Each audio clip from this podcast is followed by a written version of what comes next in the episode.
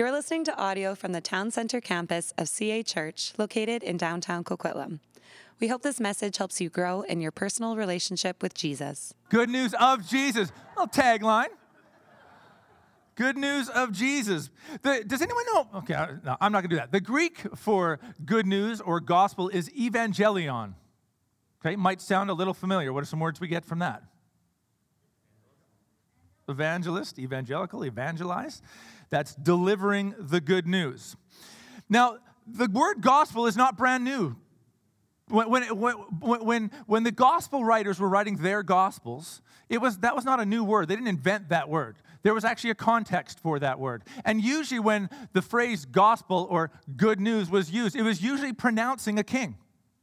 It was saying, hey, this king has showed up. You better prepare yourself. Or this king has shown up. Isn't it great? Everything's about to change. So evangelion or gospel or good news was not, it was not first, first of all applied to Jesus. It was something that people would understand. It was like the, the, the medieval version of hear ye, hear ye. Or the Space Jam version of y'all ready for this? It's that kind of idea. Dun, dun, dun, dun, dun. So uh, for instance, let's just give it for instance. Does anyone know who this handsome fellow is? Not the little one. Caesar. Caesar Augustus, also known as Octavian, aka Octavian. He ruled the Roman Empire from 27 BC to 14 AD. Hey, a really important event happened in the middle of those times. From 27 BC to 14 AD. And he was thought to be a leader sent by the gods sent by the gods of Roman of Rome. And the language around his birth or reflecting on his birth sounds very similar to a lot of things that we read about Jesus. That his birth was the beginning of an era, the beginning of good news to all who would hear it. And it's interesting. I'd like to read to you something that was, ri- that was written just a few years before Jesus was born. It says this. This is a pronouncement during the time of Augustus, since Providence, a god of Rome, which has or- ordered all things and is deeply interested in our life, has set in most perfect order by giving us Augustus, whom she filled with virtue, that he might benefit humankind, sending him as a savior, both for us and for our descendants, all who come after us, that he might end war and arrange all. That sounds a lot like uh, the prophets we look at in Isaiah about, about our Savior ending war. Um, and arrange all things. And since he, Caesar, by his appearance, excelled even our anticipation, so he was a good looking dude, apparently. And we don't mind the way he looked, surpassing all previous benefactors, and not even leaving to posterity any hope of surpassing what he has done, meaning nobody will come after him that can do anything better than he's done. And since the birthday of the god Augustus, now he's called a god, was the beginning of the good tidings evangelion for the world that came by reason of him. So this was written on a calendar. The whole idea was that we think, this is the argument of this of what was being sent out. We think we should change all of history to be based on his birth.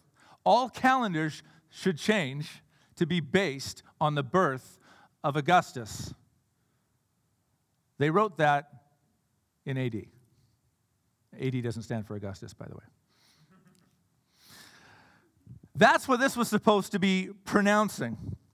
And this kind of talk was not uncommon. Often a different emperor would come and they would say, We should change uh, our calendars from the birth of this emperor. Augustus was given a lot of that kind of attention. When the disciples of Jesus and the gospel writers speak of a gospel, they are using understandable language of the day, the language of royal proclamation which would be surprising when you're talking about a backwoods Nazarene prophet. But what they are saying when they say gospel is a king has come and you better pay attention. A king has come and you better, and he, by the way, he's, he's king over and above all other kings. Now imagine why this is good news to Jewish people living under Roman rule, living under the rule of, well, it would have been after Augustus, but the many other Roman rulers. Imagine, if you will, imagine a time of uncertainty where you don't know what the next day is going to look like, where the news is changing all the time. You don't know what the next school year is going to look like because they're changing things all the time, where some question the political leaders of their day, where the economy and gas prices and diseases cause all sorts of questions. And then to hear, listen, here's a king who is ultimately over every other sovereign. Here is a king who is sovereign over all of history, all political and social and physical, and the spiritual world as well. This is the true gospel. This is that kind of gospel. So prepare yourself because this king has come. You think Augustus has some titles? Nothing compared to the titles that we're about to shower on the Christ the firstborn of all creation, the resurrected one, the one who holds all of creation in his hands. Move over Augustus, move over empire. Here is the gospel. Here is the good news. Here is the great news, and it will not be ignored. That is important. If this gospel is true, it cannot be ignored. And so, one of the big things I want us to walk away with today uh, and understand as we as we walk through this series is that this story, if it is true, cannot be ignored. It is not something we just give lip service through. The only proper response to the gospel of Jesus is an animated, lively discipleship. Now, Mark is one of four gospels. Why are there four gospels? Any, any thoughts on that? Why might there be four different versions of this story? Because it's a really good story. What else? Any ideas? Perspective. Yeah, great. Thanks, Braden. A different audience. Great. Oh, you guys have been doing homework. You guys are students of the word. Fantastic. When we look at the Gospel of Matthew, Matthew has characteristics that show it's probably written to a Jewish audience, showing that Jesus is the, the long awaited Messiah. Whenever we say Christ, that's what we're saying. When they call Jesus the Christ, they're saying he is the Messiah that the Jewish people have been waiting for. And so when Jewish people think Messiah, they're going all the way back to Genesis chapter 3. Genesis chapter 3, verse 15 says, this is, this is God speaking to, the, to uh, the devil. He says, I will cause hostility between you and the woman, and between your offspring and her offspring. He will strike your head, and you will strike his heel. You will do some damage, but ultimately, he will crush your head. And so, all throughout Jewish history, the people of Israel were waiting for this to happen. So, what Genesis tells us is that immediately following the entrance of sin and the, the, the, children of sin, guilt and shame, into the world, God said, There will be a time when my chosen one, my Messiah, my Christ, will crush evil once and for all. That's why when Matthew starts his gospel, he says this. He says in Matthew chapter 1, verse 1, he starts the book of the genealogy of Jesus Christ, the son of David, the son of Abraham. Abraham was the father of Isaac, and Isaac the father of Jacob, and Jacob the father of Judah and his brothers. The part where all of us sit down and go, I am, this is the year I'm going to read the Bible. This is it. I'm going to read. And the father and that why? Why go through all of this? Because the Jewish audience, this mattered to them, because this would help them go all the way back to where God first started making his promises of a Messiah, of a chosen one. So Matthew starts out that way. It's a chapter we would be tempted to skip, and Jews would be paying very close attention to. He starts with the biggest names in Judaism. He's saying God is doing something in Jesus that he started with Abraham, with, with Jacob, with Isaac, something along the lines of King David, something God had been promising. The, the, the Gospel of John seems to have a Greek audience.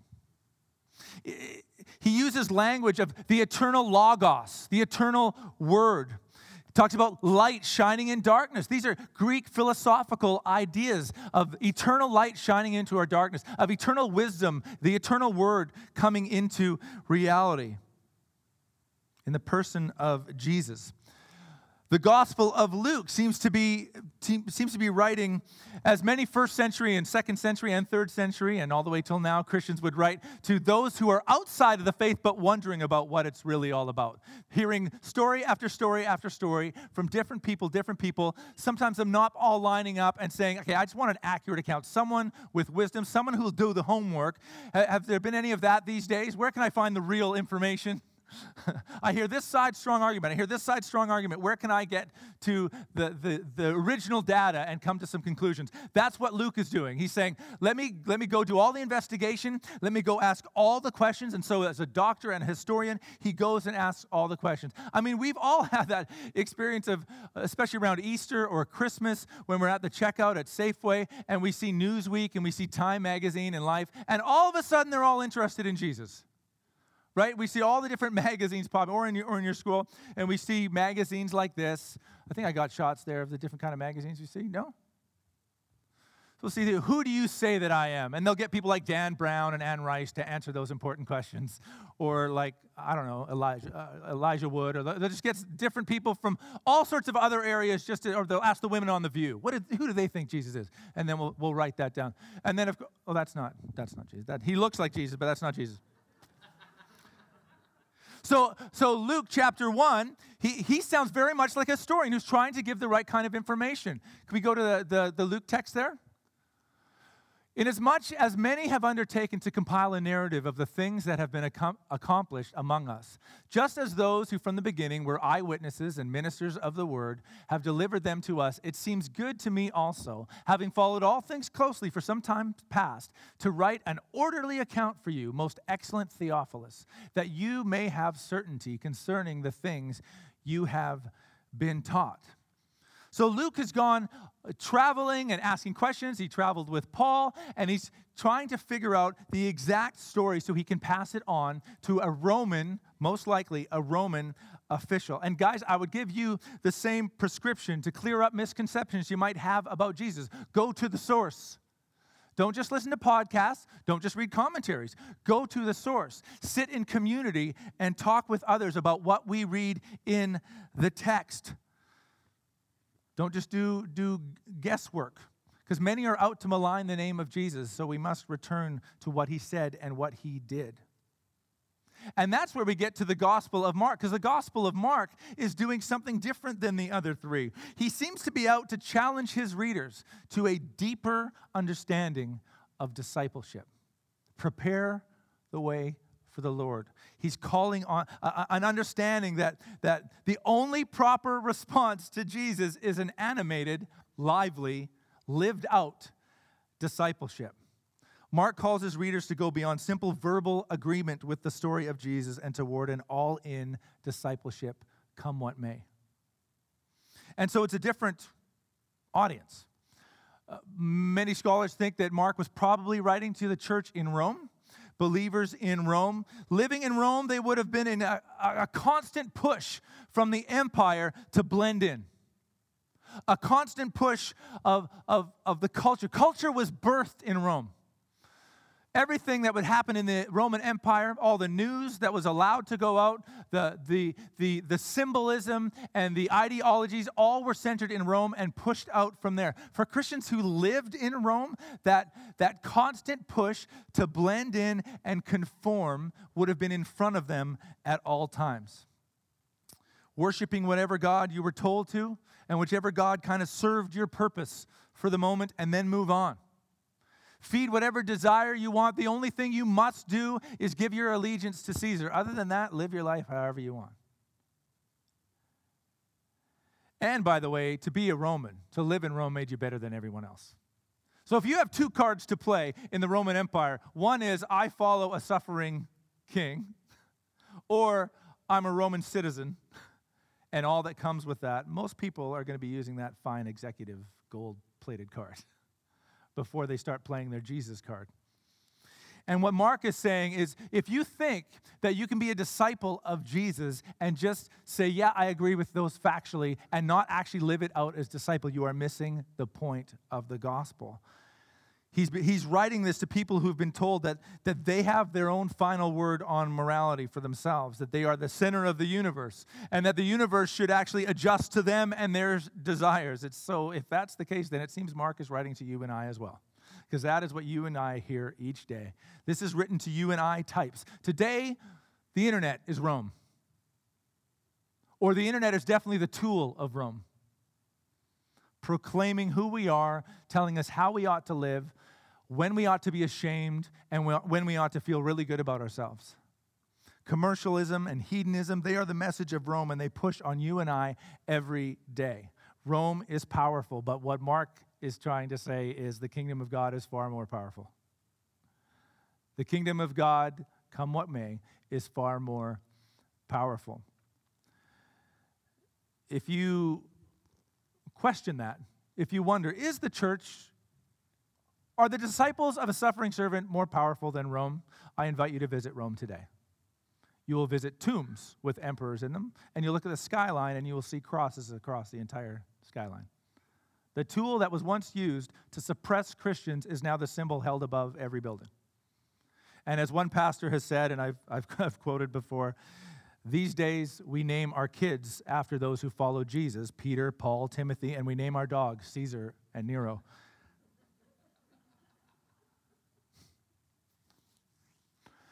But when it comes to the power of, of Rome and its prevalence in our lives, it is very real. And so the Gospel of Mark is, is to say, listen, if, if this is who you follow, this is how you ought to follow. So, what kind of gospel should be written that would push back on a Christianity that thinks that it can give lip service to Jesus and then just go on living with our Roman gold plated card? That's been tempted to claim Roman citizenship and, and Roman comfort and, and paper thin discipleship that that will produce. Well, the Gospel of Mark is the response to all of that. Do you want to know how to understand your life? Well, Paul, well, Mark would say the story of the world, our personal story, our community's story, is most clearly understood through a careful, direct look at the person, the work, and the life of Jesus Christ. Our story makes sense because of his story. So, how do we get this story, this Gospel of Mark? Well, for years it was argued that all the Gospels were written centuries even after the happenings that they describe that after Jesus of Nazareth uh, died and stayed there, uh, some would say, that uh, over the years, as they tried to grow this faith, they embellished stories and made things sound better than they were. Those are obviously people who have not read the Gospels, as we'll see in a moment. Oh, and especially in the in the, the previous century, the evidence piled up, piled up, piled up that the, not only the Gospel of Mark, but the other Gospels were written within a decade or two of the actual events that took place. There is piles of evidence to suggest that.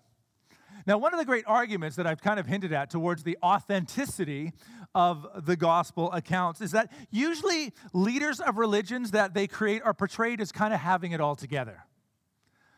That is not the case in the Gospels. If we look at Peter, the head of the early church, he is not someone you would pick as a leader.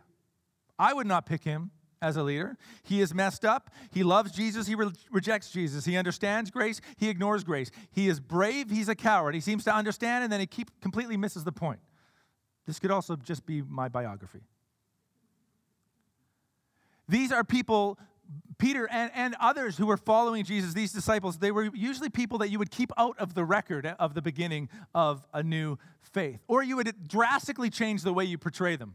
But that does not happen in the Gospels. Peter and the others are portrayed as shallow, as stubborn, as weak disciples. And that points to the authenticity of the account. Looking at Jesus himself, he said stuff that was really hard to take. Wouldn't it be nice if the Gospels read a little cleaner than they do? That is like, I get it, I get it, I get it, I get it, I get it. Wouldn't that be nice? Rather than, yeah, I'm with you, Jesus. I'm with you. What? What did you just say? And then having, to unpack that in community and try to figure out what Jesus is asking of us. Instead, we're invited to take Jesus as he is, confusing sometimes, shaking things up at times, saying things that would make crowds of people turn and go, We, we cannot be a part of that. It happened then, and it still happens today. Mark, who penned the gospel, most likely was who we, who we read about in Scripture was John Mark, and, and church tradition has suggested this uh, throughout the history of the church, that he was a guy named John Mark. We read about him in Acts 12 to 15. He traveled with Paul for a while. Um, uh, Paul mentions him in Colossians 4 uh, 10. Uh, Papias, who was a church leader in 130 AD, he wrote that John Mark wrote accurately all that Peter remembered. So he, so John Mark actually hung out with Peter. He was a friend with Peter and he was his secretary.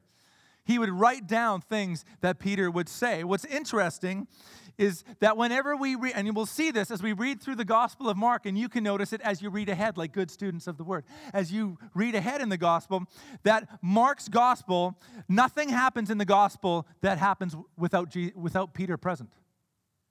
All the events that take place, Peter's there. Which means that most likely the entire Gospel of Mark is an eyewitness account of Peter. It's quite interesting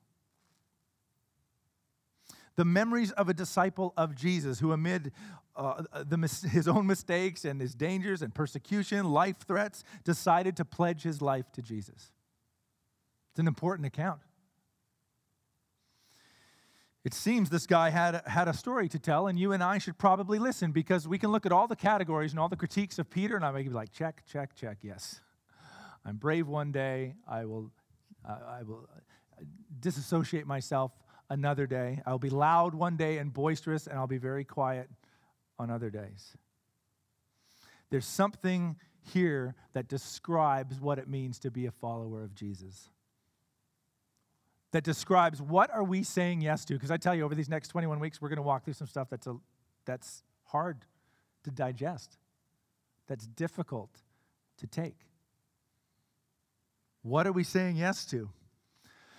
So there's some characteristics, and we'll, we'll, we'll end with, with some of these. There's some characteristics that I think that are very important for us to notice. And, and we'll see these coming up over and over and over as we go through uh, the Gospel of Mark together. The first thing is this theme of discipleship.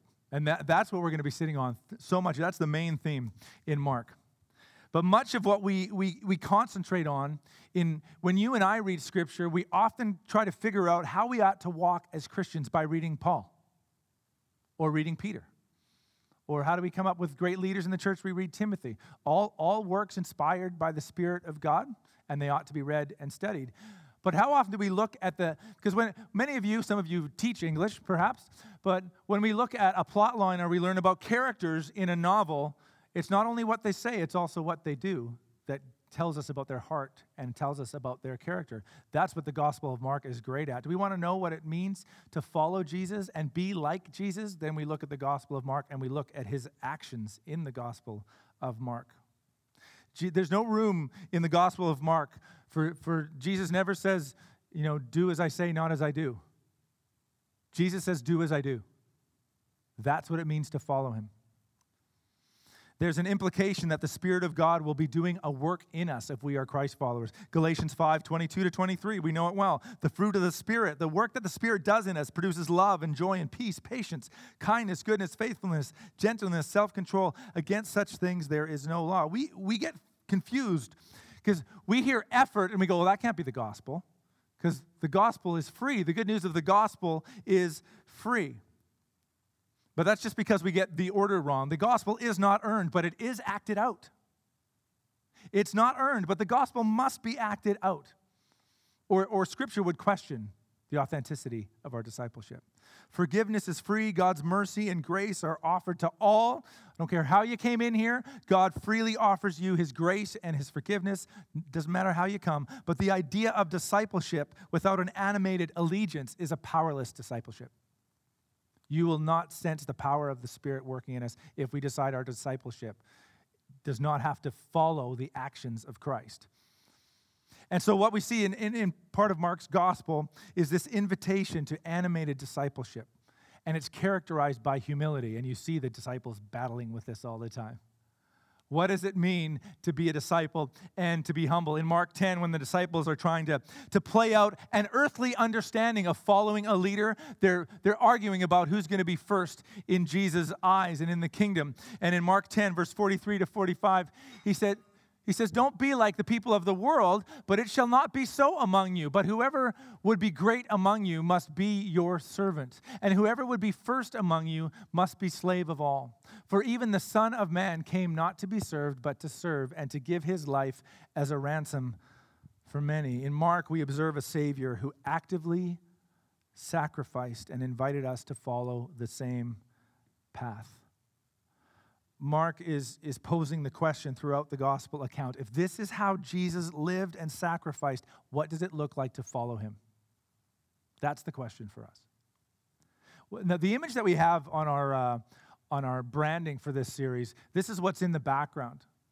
I want you to notice that because every time you see the branding, I want you to think about this.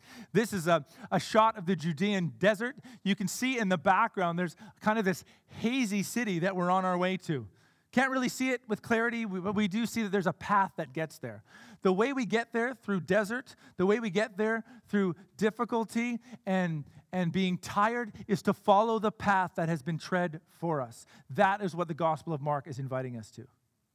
To look to Jesus, the, the creator and the perfecter of our faith, and say, Come what may, I will follow the path that you have tread for me because I know where it leads.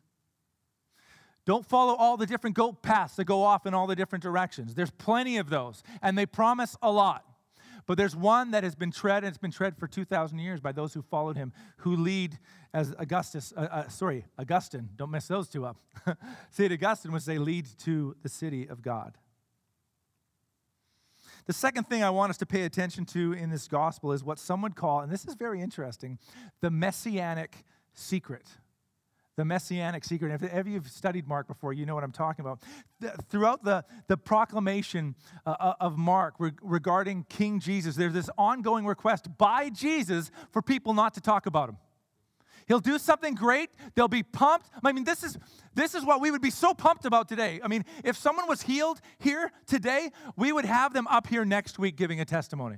Uh, they would be in our media department Uh, at our church being filmed this week, and we would get it all. And Jesus would say, Calm, calm down. Calm down. There. And, and we'll unpack why he does this. But there are several times. So in chapter 1 already, he heals a leper. In Mark 1, in verse 44, he says to him, See that you say nothing to anyone. I mean, isn't this the stuff that you would want to promote? See, but go show yourself to the priest, offer your cleansing uh, offer, sorry, offer for your cleansing what Moses commanded for a proof to them. Of course, the man ignores his request and go tells everybody. Chapter 3, an unclean spirit, rec- these unclean spirits are recognizing that Jesus is the Son of God. And, he, and, and Jesus strictly orders them not to make him known. We might think of some obvious reasons why he doesn't want unclean or evil spirits proclaiming who he is. In chapter 5, after bringing a girl back to life, he speaks to the crowd that witnessed it. And he, and he strictly charged them, again, that word strictly, that no one should know this and told them to give her something to eat. Well, that's nice. And as we go throughout the gospel, this happens over and over. Jesus is saying, keep it to yourself. Some scholars have labeled Mark the ungospel. keep it, don't go out, just keep it to yourself. He keeps telling people that. And you, you wonder if, if this is all part of Mark's plan to, to suggest that discipleship is more than just proclamation. That discipleship is more than just get out there and just talk about it.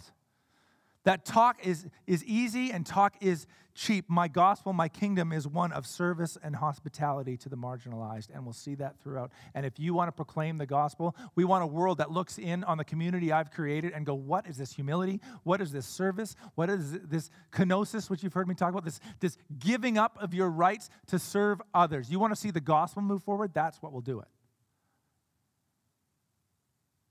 Let your life animate the gospel. That is how the gospel will move forward. And that leads me to the last thing, because talk about, about action. What I wanted to notice uh, in this gospel is it's full of immediacy. And, and I don't mean that it simply has, I don't mean that word immediacy as a description. He literally, Mark uses the word immediately over and over and over in this gospel. Uh, like over the top. I, I know you, you all read Greek, so you've probably noticed. But he uses the same Greek word for immediately over 47 times. If you were marking this as an English teacher, you'd be like, pick another word. It'd be all in red. He uses it 47 times, 11 times just in chapter 1.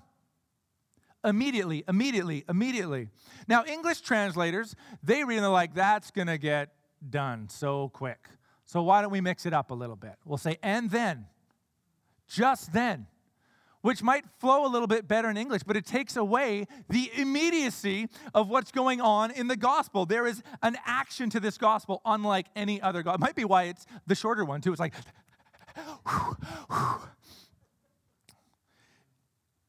the, the Greek word Mark uses also has an understanding of doing things properly. Doing what you're supposed to do and not being drawn to the left or to the right. Doing what you're supposed to do. That's also packed into this, this word for immediately. God, Jesus is doing God's work without any deterrence. There's this, there's this momentum, there's an action to it. In fact, Mark's gospel is more about action than it is about teaching. There's less teaching in the gospel of Mark than any other gospel. We are meant to look at the actions of Jesus in this gospel, and we're meant to reflect those in our lives.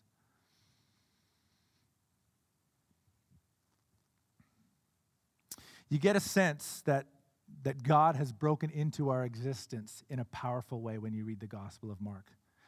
There, there's no nativity scene, there's no meek and mild, there's you prepare the way. the gospel of the King of Kings and the Lord of Lords is here. So put every other emperor aside because they do not compare to the salvation and the gospel, the good news, the great news of the King of Kings and Lord of Lords. So prepare the way. Nothing you thought was for sure is for sure anymore. Human existence has been interrupted. And the question is for you and I, as it was for the church in the first century and throughout the history of the church, will we settle for lip service to his gospel or animated discipleship? Because he requires nothing less.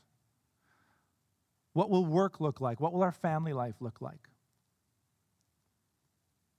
How will we be disciples in the marketplace?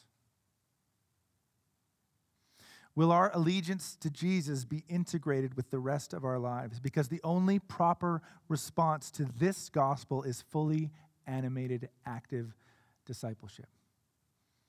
So that's a background on where we are going to be going and what we're going to be jumping into chapter one uh, next week. Now, before I pray and, and, and Josh finishes uh, our, or gives us a song of reflection. We have a gift for you out the back. And I did mention this, and I think we had a social media post possibly, I'm not sure. This is the Gospel of Mark journal version. You are welcome to take one of these. They're out on a table. You'll see one side has the text that I'm going to be preaching from, and on the right hand side is blank. There's very faded lines. If you just get bored, you can color. But if you actually want to take notes, you can take notes. You, they are free for you to take. Here's the thing if you already have a method and something that you take notes in, go ahead and keep doing that. If you do them online, keep doing that. Do not take one of these unless you're going to use it. And what's going to happen is in 21 weeks, I'm going to say, hand them in. I'm not going to say hand them in, but I am going to say, let me see them. And I'm going to flip through. And if I see nothing written down, or just, you know, pictures of me or nasty things about me, or nothing, I'm just going to say, you owe me five bucks. Do not take this unless you are going to use it. We have 50 of them. Um, and like I said, you are welcome to take it. And I would encourage you to take them if you find that that would be, be helpful for you to do that. Let me pray, and then let's respond in worship. Guys, ex- so excited to be walking through this. Please pray for me as your pastor as I study this and try to, to deliver this beautiful gospel in, in bite sized pieces for us uh, each week. God of grace, I pray that you would do a work uh, in us. Uh, I pray that we would not uh, approach a new series just as something new to take on, and then uh, a week down the road, um, the branding kind of gets old, and we're so kind of used to it. I pray that each week, not just here on Sundays, but each week as we read ahead and we try to, to digest and reflect on, on this gospel, that you would do a work in us through your Spirit. And if we've got these walls that just kind of come up each Sunday that we just kind of pop up for an hour and like, I don't really want to, to have anything uh, penetrate. I kind of, I'm going on, on autopilot right now. If, if, we come in with that, that kind of attitude, I pray by your spirit you would knock it down. You have such a, a better, flourishing life to offer us. And so we want to be, be open to that. And God, ultimately, I pray that we would not um, seek um, to study your word just so we can gain head knowledge. but that we would have that, that the knowledge that we gain trickle to our hearts and it would animate us to live out the sacrificial life that you portrayed and which brought us, bought us our freedom. Thank you for your sacrificial love for us. We thank you for the freedom that you purchased for us. We thank you for our salvation, which is free but did not come cheap. We pray this in your name, Jesus. Amen. Thanks for listening to this message. If you've been listening to our sermons, but you're not a part of a church community, we would love to have you join us. You can go to cachurch.ca to find out more about getting involved in the life and mission of CA Church.